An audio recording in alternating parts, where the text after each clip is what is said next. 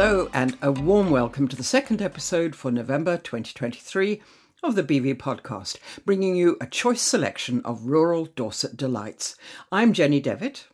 And hello and welcome from me, Terry Bennett. In this episode, Dorset Council leader Spencer Flower tells us something about himself and gives his choice of Dorset Island Discs.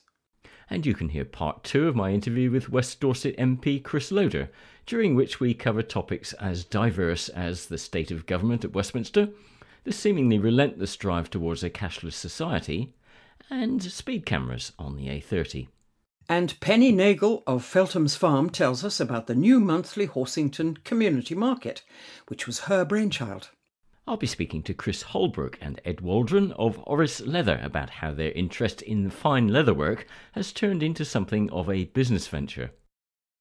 This month's Dorset Island Discs have been chosen by the leader of Dorset Council, Councillor Spencer Flower. He was born in Gillingham, in his grandmother's house. He also lived briefly near what was Westlands and Yeovil. Then the family moved to Weymouth, where he lived from the age of nine until twenty-one. He began his career as an engineering apprentice, then left to try his luck in London. There he started work on the shop floor, switching to become a junior draftsman, even though it meant a pay cut. Spencer Flower worked his way up into engineering and project management, and that was the start of a twenty-four-year career with the same company. Eventually he became a line manager, looking after contracts and commercials, which gave him solid experience that would prove useful later, as did a move into general management with the English branch of an American company. Then he was headhunted, and, as he told Laura Hitchcock, following an unexpected opportunity, moved back to Dorset. I'd never really aspired to do, but the opportunity was there. And again, I'm a, one of these people that I'm a pragmatist. I look at what's in front of me and decide whether it's, that, whether it's in my favour or not. And whatever it is, I'll deal with it. And this opportunity came along and I, I took it and I, and I got the job. And um, I was with the company for sixteen years and we trebled the turnover in that time. And so I left it in a reasonable shape. But but I started getting in, interested in local politics. And in some respects, I says, this is the sort of thing that I'm probably no more of these days. I got involved, became a parish councillor in nineteen ninety-two, um, having been walking my dog at the time. Car pulled up. It was thought about being a parish councillor. I said, well, not really. I'm thinking about maybe a district council being something I'm interested in. I said, well, it's a good stepping stone. So, all right. So I got co-opted. I got co-opted onto uh, the local parish uh, council. And um, and then when the elections came along, it was the time of the, uh, I think it was nineteen ninety-five, I think it was. And um, I stood. I, it was a last minute decision. I didn't get elected. I lost by about thirty odd votes, um, but it had been a, a safe seat for, I'm a Conservative, but it had been a safe seat for Independent or Lib Dem or Liberal seat at the time. And I thought I'd give it a go. And I thought next time round, if I'm going to stand, I'm going to do it again, I'm really going to do it. So I, I, I didn't win. And um, so in four years, hence nineteen ninety-nine, uh, I stood again. I knocked on every door. I delivered leaflets and leaflets and you know, Eva poll. I did everything you could imagine, and I won. And I won with a pretty good majority, actually. And um, and I stayed as the district council uh, councillor in Knowlton uh, ward, uh, Holt ward, I should say, Holt ward, um, for sixteen years until I, I got involved in a, a reorganisation of warding, and I managed to do myself out of a job because we went from thirty-six councillors to twenty-nine, and Holt ward disappeared. It got amalgamated. But I got another ward in Burwood, where I was then living. And um, also, in between that time, I got um, onto the county council. I'm a glutton for punishment, obviously. You know, parish. Was that a, a conscious choice on your part? Or yeah, was that something got, you again, fell into? Opportunity, like a lot of these things, opportunities come along, offer themselves, and you think, mm, I wouldn't mind getting on county. I think that might be interesting. And so I got on the county council in Vermont in two thousand six. Time goes by, doesn't it? And um, and obviously I was on that right the way through until it was disbanded in two thousand five, because it was on there fourteen years. It was disbanded in two thousand nineteen mm-hmm. to form our unitary, as did the district at the same time.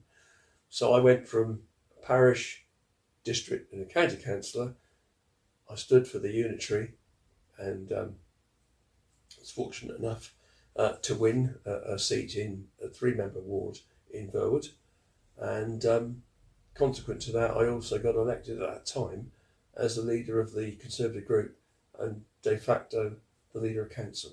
So this was my third leadership. I've been a leader of a district for five years, then another three, two years in between as a county leader, and now I'm in my fifth year as the leader of Dorset, the first leader of Dorset uh, Council, the unitary council that yeah. was formed in two thousand nineteen. So I've got local government in my blood.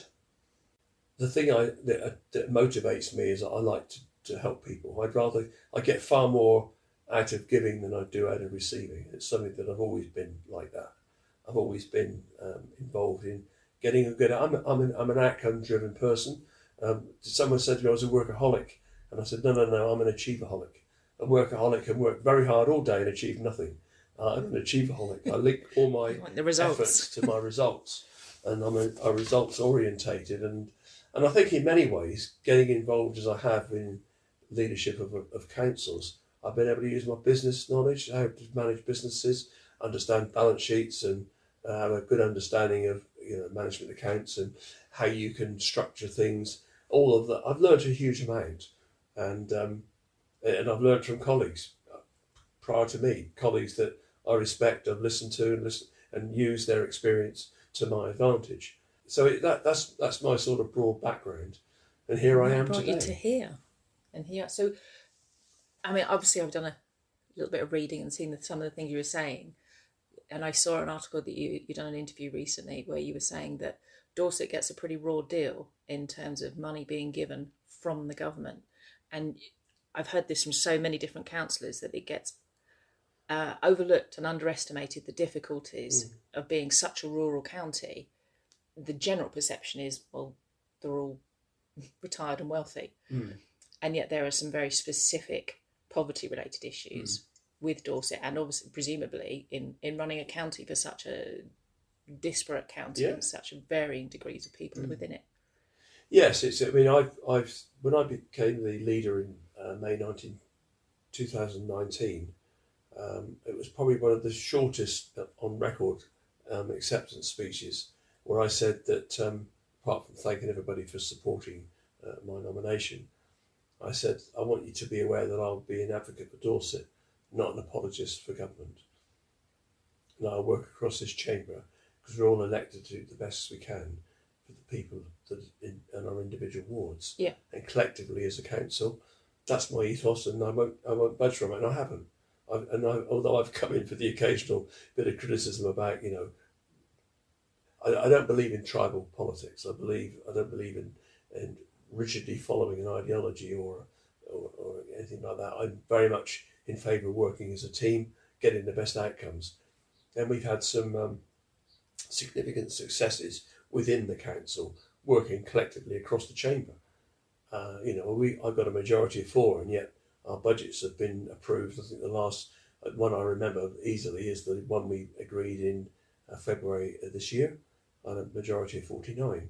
So it meant across yeah. the chamber, the vast majority of colleagues, um, and then there was a few vet, um, absentees, but the majority across the chamber supported the budget, because it was a common sense budget. Why wouldn't it be? You know, it's balanced.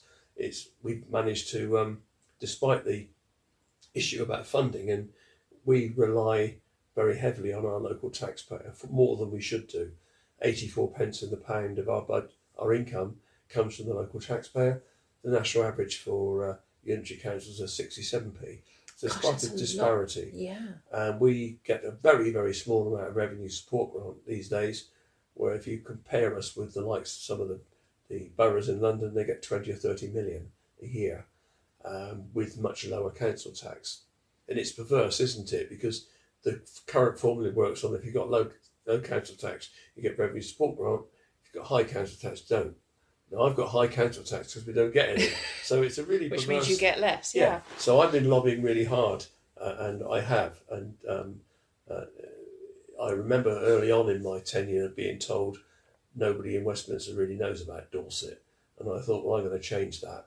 They know about Dorset now. I can assure you, lots and lots of I write lots of letters to um, secretaries of state and ministers, and and um, to be fair to the uh, to Michael Gove, who I've had contact with, I've met him uh, a couple of times uh, on different issues. He's given me to, he, uh, I mean, when I talk to colleagues across the country that I had half an hour with Michael Gove, they go, "You're joking. We, nobody can get near him." But I've managed, and that's partly been through the help of local M Ps that have managed to get me. I've, I've written to Michael and complained about like the local plan. I set out what I thought it ought to look like, and which it wasn't what it where it was. No. And he, he gave me half an hour of his time with his. Uh, I think she's the head head uh, of uh, Planning U K, which is a really high level mm. person. And I had a couple of meetings with her, which were really helpful.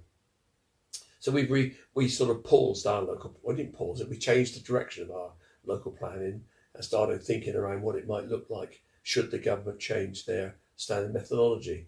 And it's been changed. The uh, Levelling Up and Regeneration Bill is now in act. Um, and many of the things that I felt we should see changed in the local plan is in that in that legislation. So I'm optimistic that um, we'll be able to frame a better local plan for the people of Dorset going forward. So that's a bit, a bit of work where I've lobbied and I've had responses.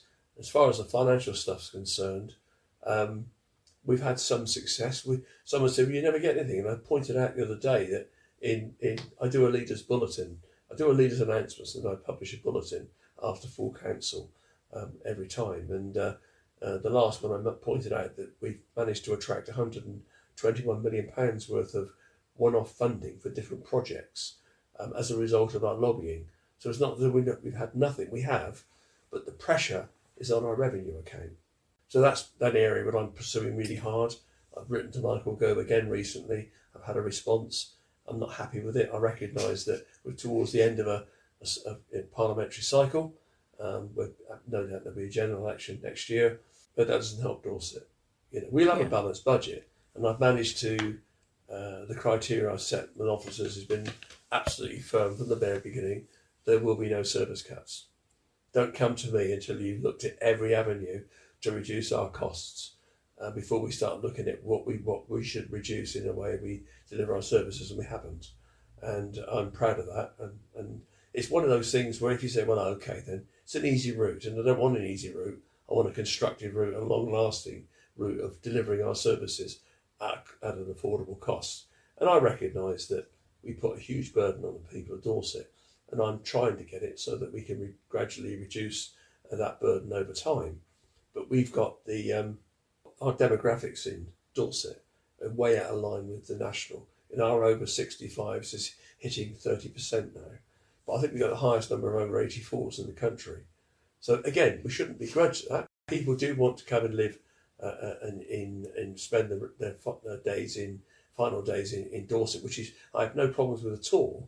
But what doesn't come with there's no recognition from national government that that puts a burden on us, our local taxpayers, because of the you know the additional adult social care costs, and that's huge. It's uh, one hundred forty-two million out of three hundred forty-eight million. So it's quite a significant wow, a chunk of money. Chunk. The next big one, of course, is children's services, yeah, and that's in the fifty million. So the social care of both children and and uh, old, young, younger younger people and adults is pretty huge, um, and uh, we don't get any any support from government to fund that. So what we've done, we've as I said, we became a, a unitary. We went from six councils to one.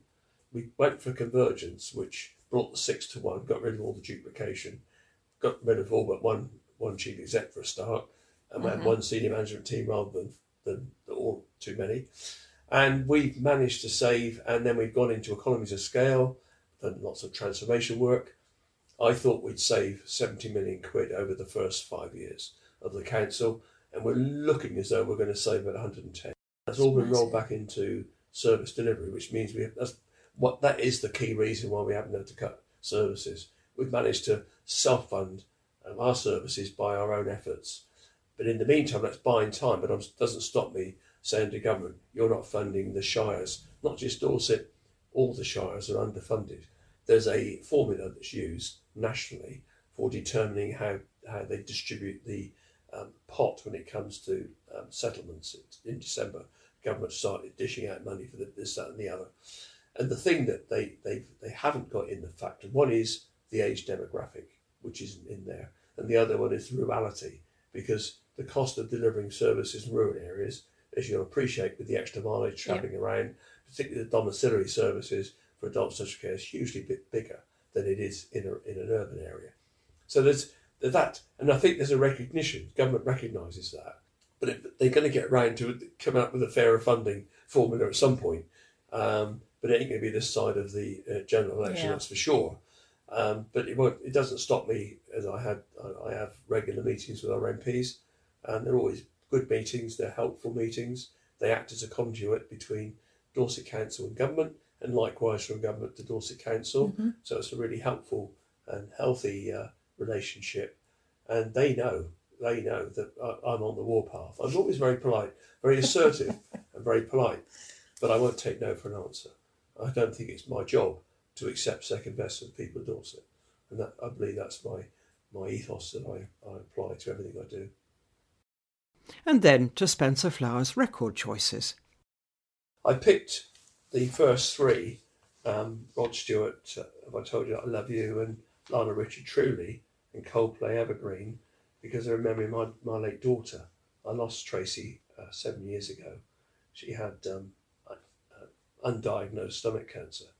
Well, I, I could go on, I won't, but um, she did. And um, sadly, I lost her at the age of forty-eight. So, you know, it, and it's something that I, I mean, I think still think about her every day. Um, it's my way of coping with it, with my loss. I mean, I can talk about it because it helps me. Buckling it up doesn't help me.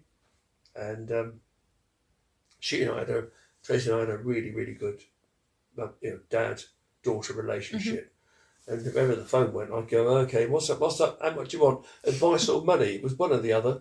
And um, we had that relationship all the way through. And uh, whenever I've done, I have done a few uh, uh, radio uh, interviews where they've asked me, what songs do you want? I always pick either all three or at least two of those. and, and in fact, they say, is it the usual ones? And I say, yes.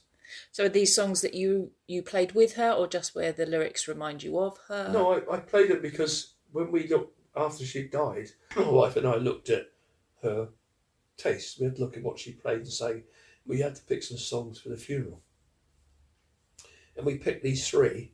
And um, because of that, I mean, apart from Coldplay, which is, I like Coldplay, but Evergreen's not, wouldn't be on my top of my list to listen to.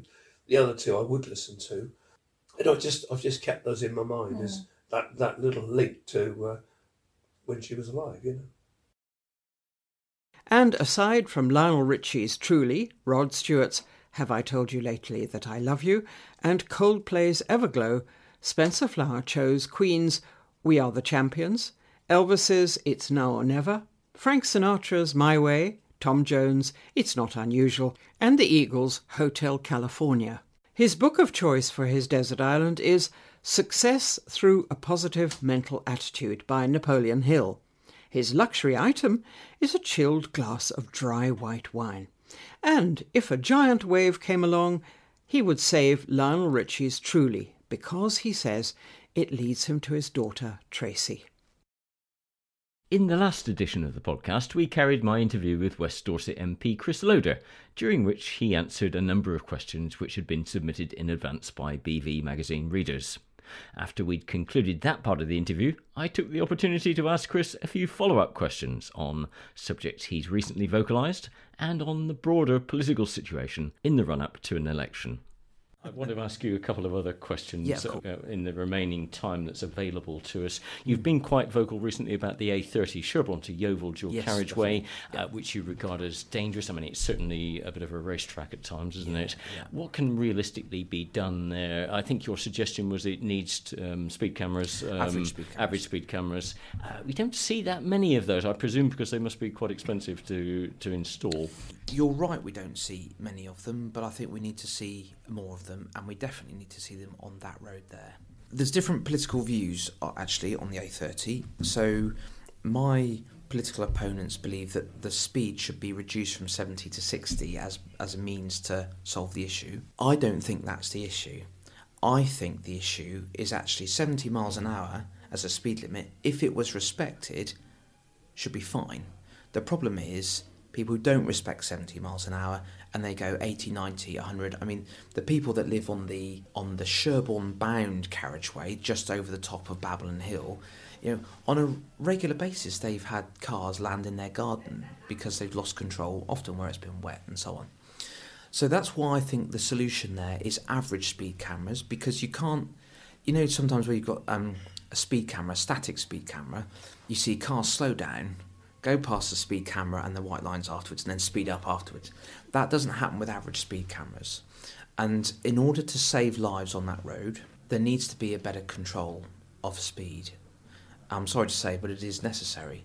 I've pushed Dorset Council quite a lot with the need to get a grip with the white lines and the bollards and the signage on that road. And I'm very disappointed that the road safety manager has not taken that seriously, in my opinion. Work in progress, then. Yeah, but the yeah. average speed cameras, um, I think, will be a good thing. That's why I've decided to campaign for them to, for okay. us to have them. Yeah. Cashless society, yep. uh, that's the other thing. I mean, you, you've been quite prominent in advocating that we don't go too far down the road of electronic payments. We do retain cash.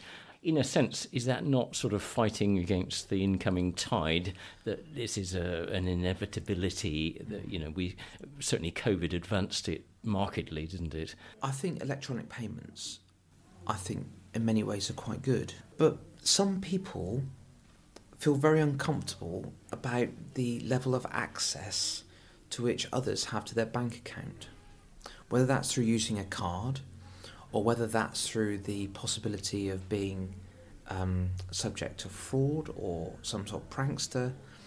And, you know, I have had constituents who have been susceptible to this and have lost a lot of money as a result of it. And where people choose, they should be able to use legal tender to pay for the goods or services they're, they're purchasing. That is legal tender, you know, it's absolutely right. And older people feel much more strongly about this than younger people, it's fair to say. And I think we should um, ensure that access to cash is maintained.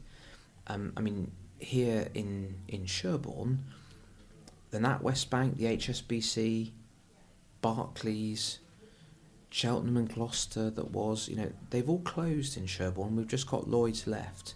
You know, I don't, I, I don't think Lloyds is going to close, certainly not anytime soon. But if it did, that would have a huge effect on whether people could access cash, pay in cash or cheques uh, to their bank.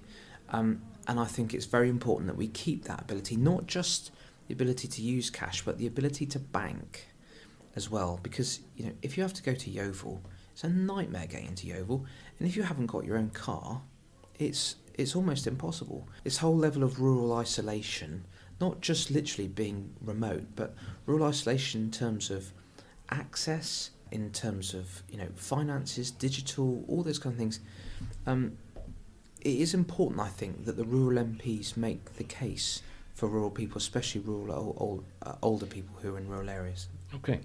Can we close with a little bit of a discussion about mm. the, the bigger picture? Yeah. I mean, we're, depending on whose prediction you listen to, about twelve months away from a general election. Consensus seems to be, although it yeah. could technically go to the end of January twenty twenty-five.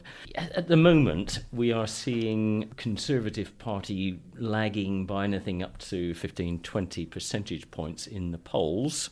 Labour forty-four, Conservative twenty-five was a recent one.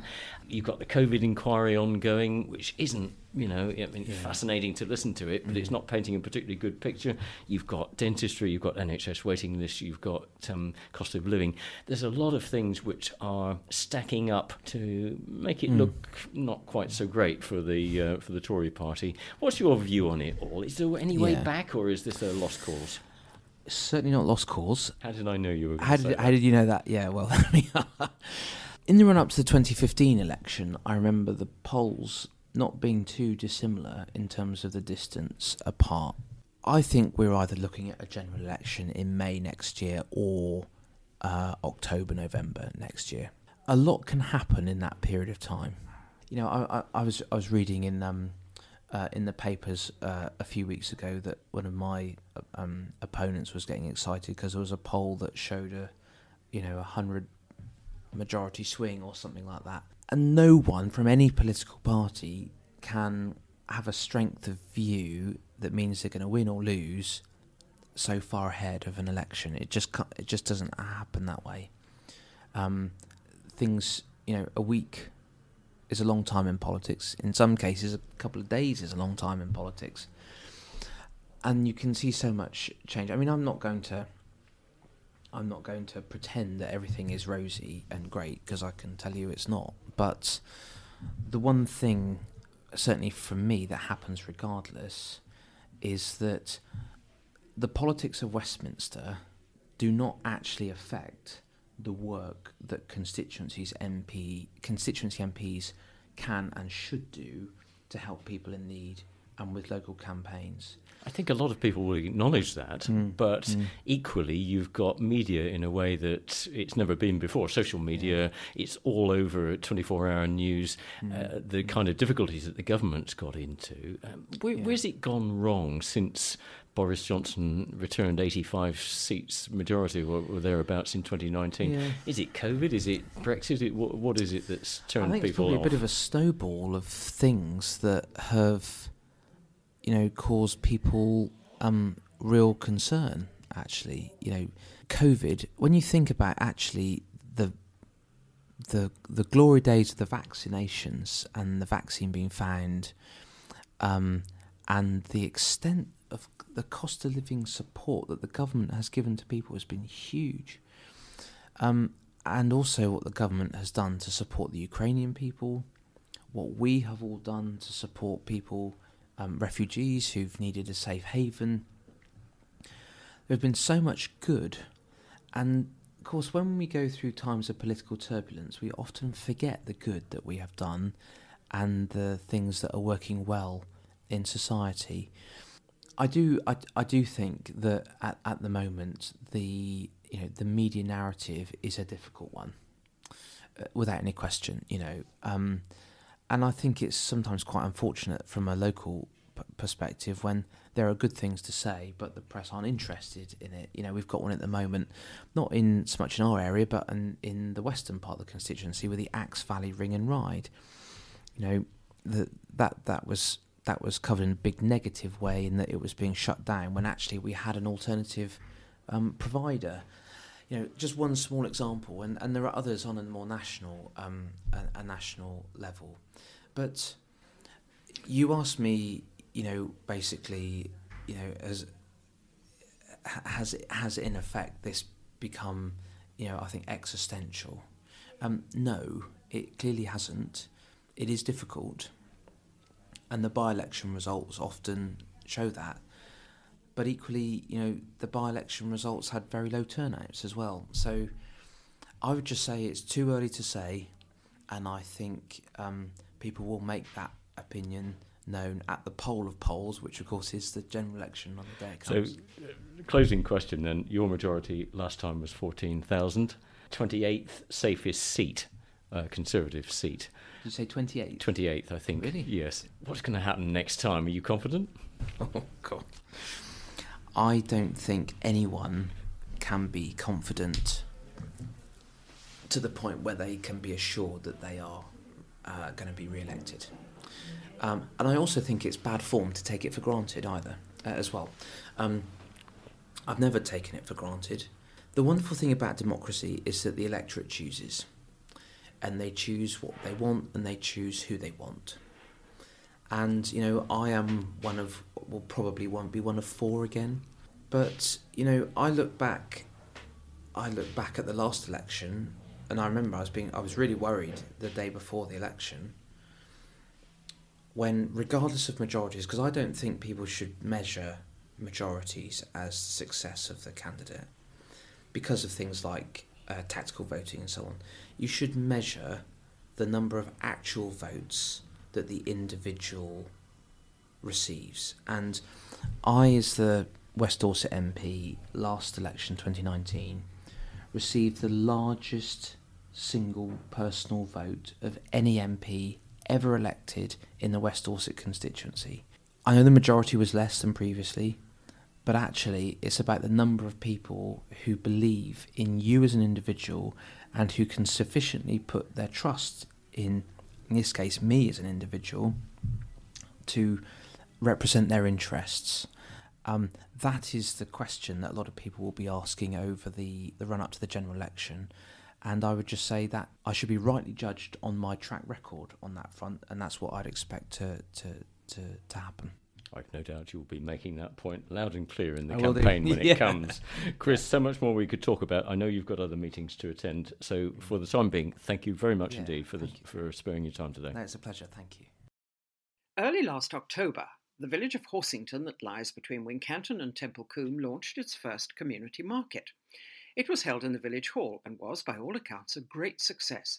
The market was the brainchild of Penny Nagle of Feltham's Farm, well known in the area for their cheeses. Penny, welcome. Um, thank you for talking to us today on the B V Podcast. So this this is a lovely idea. What, what inspired you to start uh, the market? I mean, how how did you come up with the idea? Well, we are um, we're organic uh, cheesemakers based here in um, the Blackmoor Vale, and if you've ever worked or known farmers and cheesemakers, we work incredibly unsociable hours, and we work really hard. And you never get to see anyone. And I suddenly realised that actually a lot of people in our village didn't know, they, they knew vaguely that there were cheesemakers somewhere on the mar- on, on Horsington Marsh, which is where we are, but they didn't know, they'd never tasted the cheese, they didn't know that we actually grew a lot of organic veg.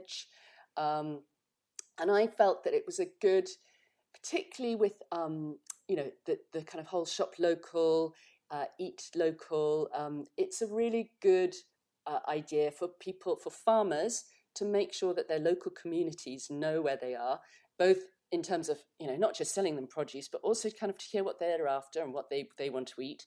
Um, and also just it's it's about, you know, everyone getting to know each other and coming together as a community. It's really important. And I think COVID taught us that. And as we kind of slip back into Um, more normal lives, actually we need to kind of remember some of the good things uh, about COVID, which is that we did shop local, and we we're very aware of climate change here on the marsh because we can see, you know, water levels rising. We know that sustainability is a huge issue, and actually if you have an organic vegetable grower or an organic cheese maker on your on your doorstep, then, you know, go out and eat eat their produce. I mean, so it's a it's a lovely thing, isn't it? Because um, in the past, of course, uh, markets were much more common, weren't they, in, in villages and towns up and down the country? And I guess the rise of the supermarket sounded the death knell for many of them, didn't it?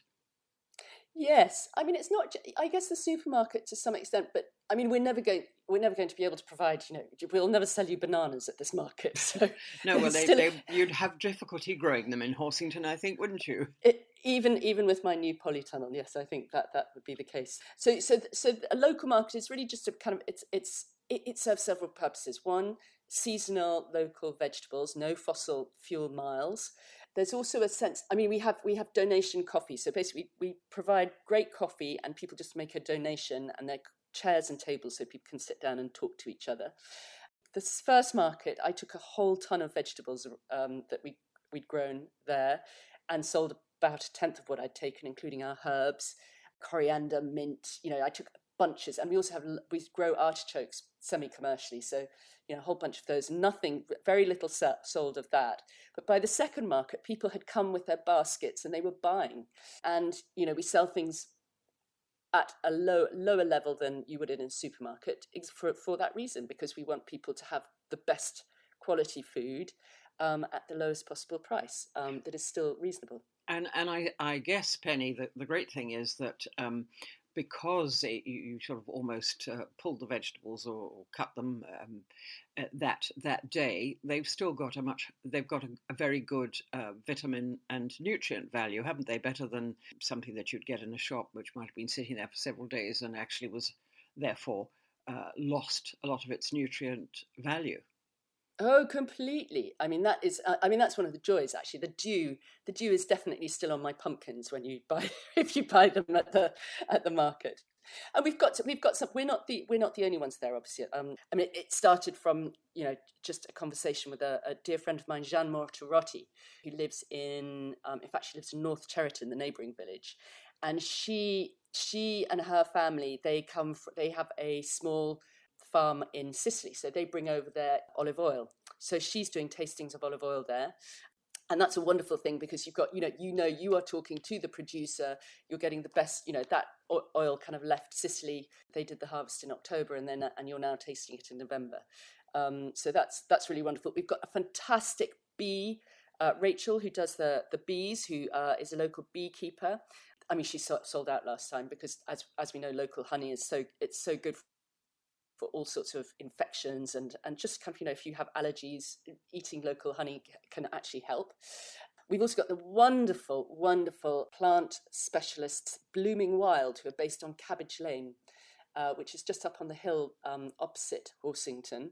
And it's where all the racehorses are up there. And, and then there's wonderful market. It's not a market garden. It's they, they grow kind of ornamental plants. Steve and Lindsay uh, uh, bring their plants down to that. So that's a really wonderful thing to see. And yes, we sell sheep skins, we sell sheep horns. Everything that you would expect from a small farming community is there. So a, a really very nice and very attractive range of uh, of of produce. And I imagine this was um, when, when you when you first had the idea, thinking that um, as a cheese farmer, like many others, you, you have to work very antisocial hours and and uh, never see anybody. So when you sounded people out locally, what sort of reaction did you get? Well, they were youth. I mean, it was it was you know all always good. Uh, people saying, and a couple of people said, "Oh well, you know, th- there was some debate as to what time," and we decided that a Saturday morning was probably the best, because it's when most uh, the weekend is when you have a lot of families who, you know, in the village who who their kids are off school and they can just come down. And yeah, no, they, they, it, the the the take up was good, and it's and it's growing as well. So that's um, that's something that's um, very heartening to see. Obviously, so all my kids went to the local village school um, in Horsington, which is excellent. And so we donate twenty percent of any income to the village school uh, because we just, and they're, they're raising money for more books and for um, a track around their field so that they can do kind of more exciting games in the winter. So all of this um, means, yes, it's very embedded in the community, and what we're trying to you know, what we're trying to do is just make sure that people, you know, people talk, people talk to each other, because that's how, that's how good communities, people talk to each other. And, and of course, a, a market like this is a, is as much a social event, isn't it? Oh, yes. I mean, the time that we sell is actually quite, um, that we're open is quite, quite short. And we've del- done that deliberately so that you can go up, people can go off and do other things afterwards. Because one of the nightmares when you're a, a, a cheese maker or a kind of farmer is that you have to go to a market for kind of eight hours and it takes you, it means you can't feed the animals, you can't do anything. But one of my great moments from the last market was a very glamorous looking woman arrived with her basket, her, her wicker basket, and told me that she'd just finished her book. And I was able to introduce her to her next door neighbour who was waiting to buy her cheese, and said, well, Susan actually is, um, she just finished a historical, uh, her historical novel that she'd been writing. And I said, well, Susan actually is a, is a historian. She, and she's an archivist. She re- researches for historical, for people who want to find out, um, history, uh, you know, the history of certain places. And that was really great because, you know, suddenly these two people, women who'd never met, one was writing a, had, was writing a historical, historical novel, and one was um, a, a, a researcher, were able to kind of talk about what they were doing, and that's you know that's what a good that's what a good event is about. You know, so, people get to, people talk. So I can see, Penny, that you're very good at networking too. Oh, you've got to be.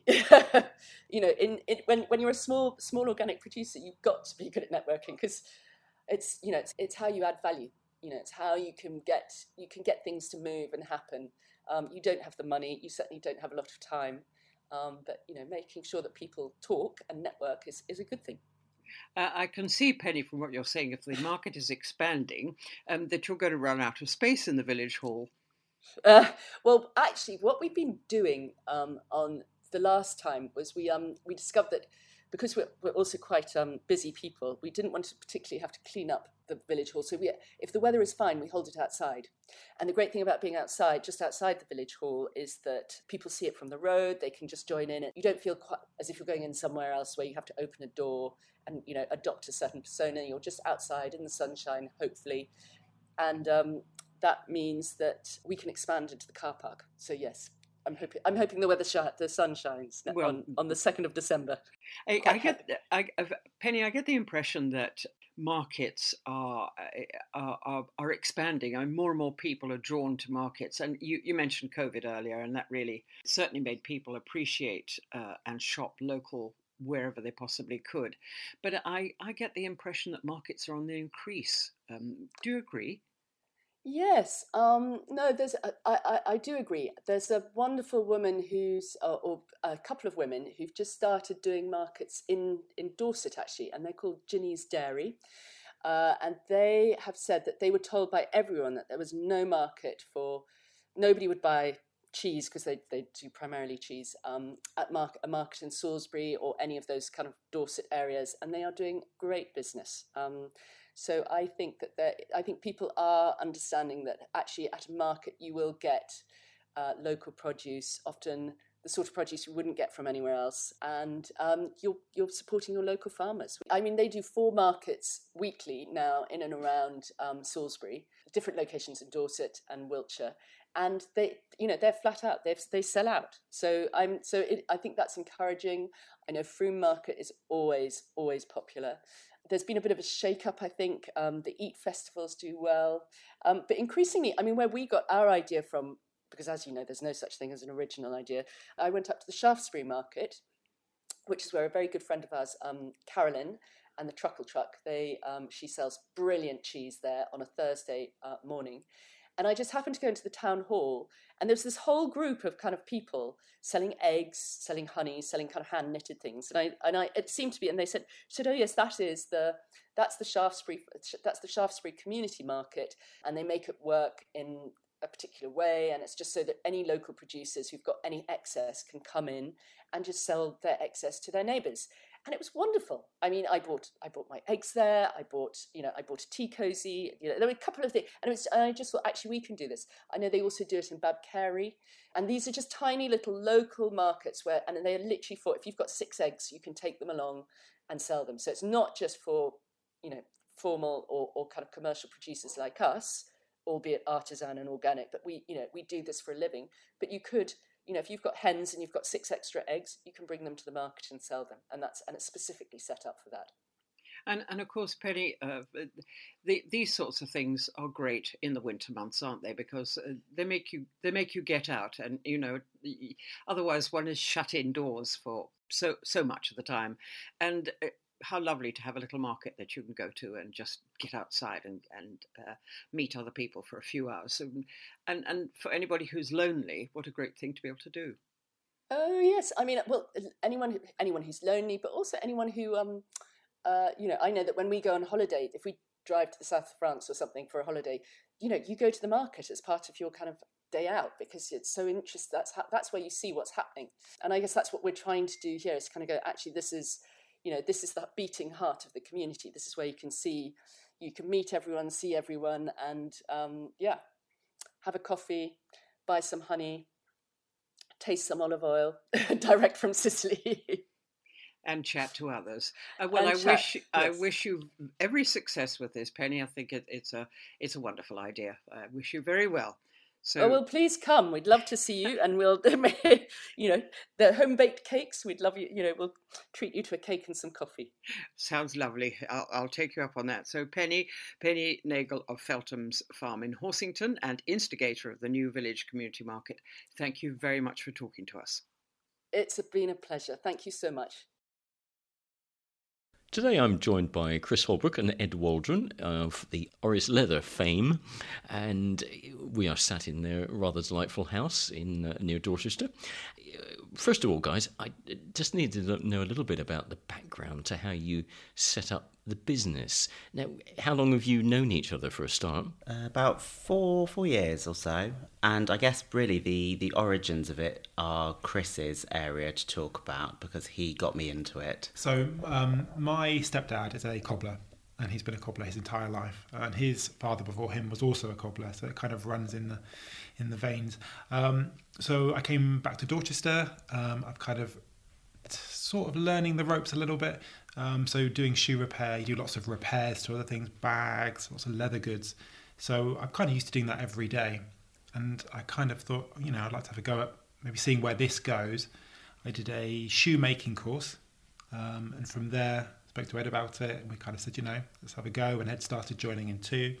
And then from there, we just kept on making and making and making. The the family business is shoemaking and shoe repairs, uh, is that? Um, so shoe repairs predominantly, so they sell, it's a shop in Dorchester. So. And you're still working in that shop, because you've both got day jobs, as it were, in in addition to the, the leather business. Ed, your day job is something different again, isn't it? Yes, yeah, so I work in healthcare, I'm a nurse and a university lecturer, so this is completely different. How do you balance what is obviously a, a growing and successful business against those day jobs? I mean, do you want to keep doing what you're doing, or is there an aspiration that one day you might make the business your full-time occupations? I guess it's hard to get that balance, especially for where we are now. Obviously, as you said, it's growing as a business, so it's at that point where we're kind of having to do the, the work that we are doing in our day jobs to kind of fund and keep us keep us living. Um, but at the same time, you know, we're at that kind of cusp point of how, how do you move to the next step to, to be able to make enough, to be able to survive. And that's increasingly difficult with traditional craft businesses um, because we're fighting against a very commercial um, entity in terms of mass manufacture. So yes, we would like to get to the stage of being able to perhaps alter the way that we do our working lives, whatever that looks like. But trying to find a way to make it work is uh, proving challenging. And Ed, your background is not in leather at all. I mean, I know the day job has nothing to do with it, but um, the background in the family, did I read something about embroidery, is that right? Yeah, absolutely. So my mother is a very keen uh, crafter and kind of grew up surrounded by lots of needle craft. So I started doing some embroidery years ago and just fell in love with it. So that's kind of, the skills are very transferable in some ways. It's definitely taught me how to control and use a needle well. Um, so actually in some ways it's stood me in really good stead for leatherwork. Okay, so the two of you got together and you had this idea to, well, it started as a hobby, did it really? Or it became a business through the hobby? Am I right in that? Yeah, pretty much. We started as a hobby and it kind of started with making wallets, things that were practical for us to use. And then we decided to move on to belts. And I think, as we said before in the article, there's only so many belts and wallets you can make for yourself before you kind of think, well, actually, maybe we need to take this to the next step. So, yeah, we did our first little village show as Orris Leather, and from there we've kind of just grown, really. And is that the market you go into when you're doing what is, I guess, an artisan type profession like this? You you start by going to shows, and most of that is just showing your wares, but eventually people start to show an interest in it and, and want to purchase it. Is that a fair summarisation? Yeah, definitely. I mean, I think when you're kind of starting out, you just have to try everything to see where your market is. And as we've kind of grown over time, we found that our market maybe doesn't fit some of the places we used to go to, but it's just about finding the right market for you. You both came to this without any real formal education. You, neither of you had done any further education or training or apprenticeships in the field, although obviously, Chris, you've got a bit of a background in the, the business. How do you go about learning how to do it? Because I know you set yourselves incredibly high standards, don't you? Yes, interesting. I guess we're very fortunate to live in a time where there is lots of access to resources via uh, social media and things like YouTube. Um, and, you know, we started watching watching videos, and you quickly learn from there, which are, shall we say, more reputable um, leather workers. And we certainly started following people like uh, saddlers or master saddlers who were, who were demonstrating um, because their skill set is second to none. Um, and then from there, you just keep honing, you keep doing something. If it doesn't work, you do something else and you keep trying. Um, and you're right, we set ourselves some really high standards. We, we never scrimp on the quality of the products that we produce. And that's always been our kind of selling point, is the finish of the product. And with that in mind, how has the business developed? You, we mentioned that you go to various trade shows, and that was the, the way you set out. You got orders from that, and, and presumably you gain reputation, you've got a website. How do you gain customers? Is that just a bit of an osmosis effect? It's just about um, showing up, basically. So kind of you may have a show where we go to that's not successful, but then we go go the next month, and the people maybe have recognised us and they come back for something else. So it's just about that consistency of kind of being a presence, even if it's not always going to plan. And then if it's, you know, you can try new things. So, you know, we have lots of different shows that we kind of have our fingers in, I suppose, fingers in pies. So we try those, see how it goes, And then if it doesn't go, we think, okay, well, let's try somewhere else. Typically, who are your customers? I suppose this is a really daft question in some ways, because you'll probably tell me that there are a wide range and there's no typical customer. So I'm guessing that it tends to be people who are appreciating fine goods and, and have a bit of cash to spend on such. Is that fair? Yes and no. I think very often it's people who are looking for something a little different, but particularly those who are looking for something that is quality. Um, and often that's the the kind of overarching message of people when they come and speak to us. It's, this is a quality product and I want it. Um, but we try and appeal to all markets. So we have items that cost five pounds and we have items that cost significantly more than that. Um, so we try and make sure that we can appeal to those who don't have the disposable income, because we know that it's difficult at the moment financially. Apart from actually manufacturing this stuff, you actually design it as well. How do you set about designing something that's different from the thousands of other leather bags that are probably already on the market? That's kind of a mixed answer, I suppose. There's lots of resources online that you can look at, um, and it's about thinking, how could we change that, or what's practical for us? So we would look at things like our own wallets and say, well, actually, you know, I only need a couple of cards. Um, you kind of brainstorm things and you sort of do designs, and it's a process. So, you know, it kind of goes from the design on paper to on card. Is that going to work? Then on card to leather. And at that point, we have to be kind of pretty sure it's going to work, because obviously it's wasting leather otherwise. But it's, yeah, it's just about lots of trial and error, I suppose, as well. And I think one of the things that we often do is, even if we have a product that works, we don't necessarily stop designing it at that point. We will always have a look and see if there's anything that can be just tweaked or refined to make it different or more user-friendly, or, you know, that kind of thing. So it's it's never a static process. Well, you must be doing it well, because not only have you got a successful business, but you've won awards. Just tell us about those. Uh, we've actually won a couple of awards now. So one of them was um, award award in Dorset um, for uh, with the Dorset County Show. So that was the Perpetual Challenge Trophy um, for the Best Handicraft Exhibit, which was a suede-lined handbag that I made. And then we also won another award, which I'll let Chris talk about. Abbey is a kind of reputable company that sells leather, leather goods. They've been in the industry for a long time. And they had a competition which was um, to look for the forty best leather workers under forty. So I just got in there, thankfully. So we kind of applied for that, and we were very fortunate to win a place in that forty under forty. So we went to Walsall for the day. Um, we got to go and meet Susie Fletcher. It was really amazing. Um, she did kind of a masterclass with us, looking at repairs. But it was just a really, really, really lovely day. Susie Fletcher of the Repair Shop fame. Okay, you've got the successful business, you've got a growing business. We've talked about the day jobs and how you balance that, which must be increasingly difficult the more successful the business gets. What's the plans for the future? Where would you like to see it going in the next couple of years? It's a hobby as well as a business. And I think as much as we kind of said, you know, we'd like to do more of it, essentially, we just want to produce high quality products. That's kind of our thing. So I guess long term, and where the business is going, we maybe go to different events, appeal to a different audience we kind of have already, and just keep developing our skills. More importantly, I think as a business, it's important that we are the best we can be, so we can produce good products. I think one of the things that we've also started doing within the last year is doing some tuition.